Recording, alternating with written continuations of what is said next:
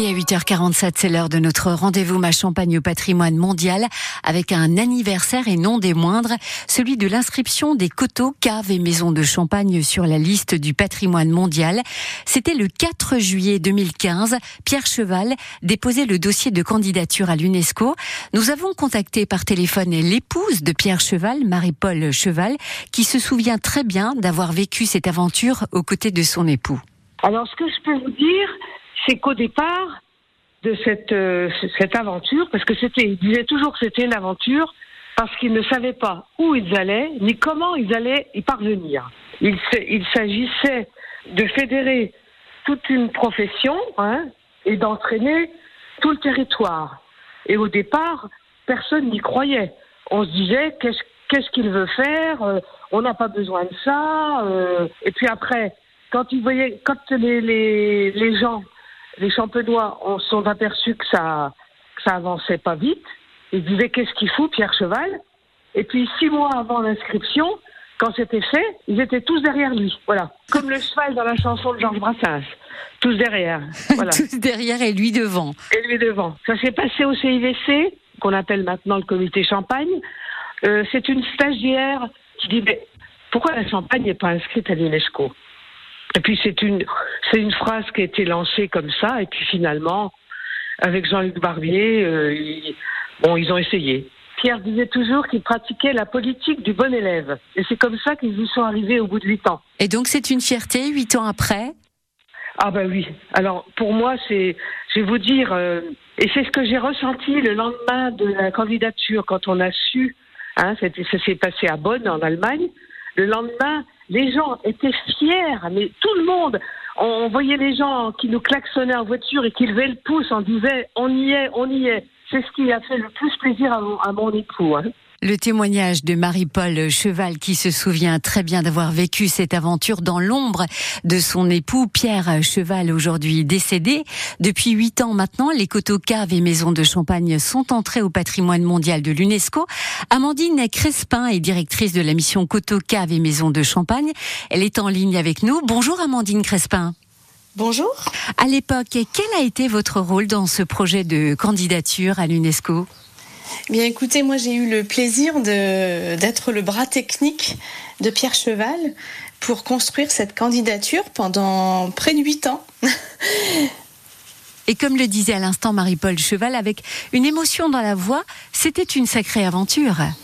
Ah oui, ça n'a pas été facile parce que c'est quand même un niveau international. Il faut convaincre un territoire, mais pas que, parce qu'après il faut emmener le dossier à l'échelle nationale, convaincre, alors là en l'occurrence le ministère de la Culture, le ministère de l'Écologie, être choisi par le président de la République. Et puis ensuite commence l'étape internationale avec une instruction qui est faite par les organes consultatifs de l'UNESCO. Et ensuite, on passe devant un comité qui rassemble 21 États membres pour avoir la décision d'inscription. Donc c'est un long chemin, complexe, scientifique, et qu'on a mené de manière très rigoureuse. Et je pense que ça a été la clé du succès. Oui, il fallait répondre à des questions scientifiques. Ça nous paraît étonnant comme ça, nous, public, qui voyons ça de loin.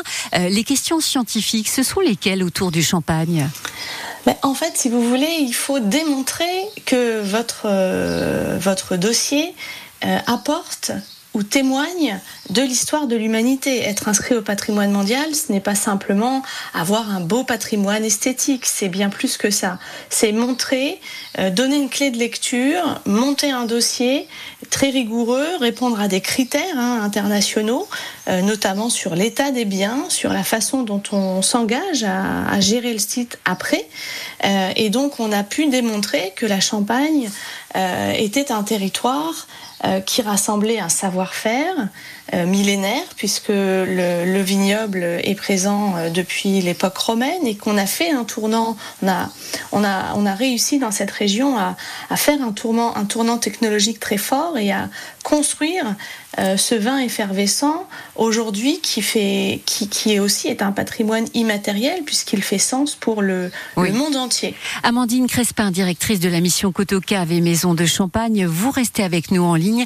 On se retrouve dans un instant. on évoquera justement ces 8 ans, cet anniversaire qui arrive le 4 juillet 2023. 8 ans après, nous reviendrons sur l'empreinte de ce patrimoine mondial inscrit à l'UNESCO. Juste après John Lennon avec Imagine, sur France Bleu, Champagne-Ardenne.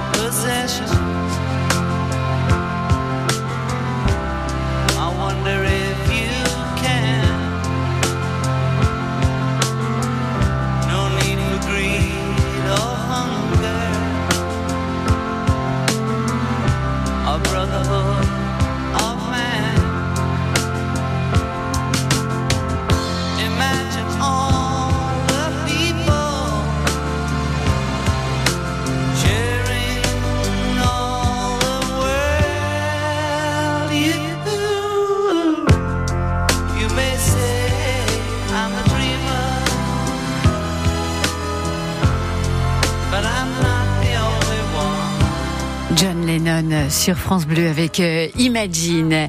Le champagne au patrimoine mondial de l'UNESCO, nous célébrons la date anniversaire de l'inscription des Coteaux, Caves et Maisons de Champagne au patrimoine mondial.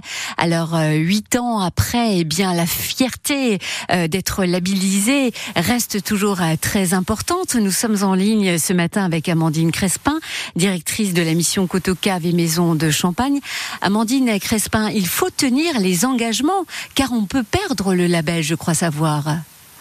Oui, tout à fait. En fait, être inscrit au patrimoine mondial, c'est le début, c'est le commencement d'un chemin qui nous oblige à valoriser et à transmettre tout ce territoire, en fait, aux générations futures.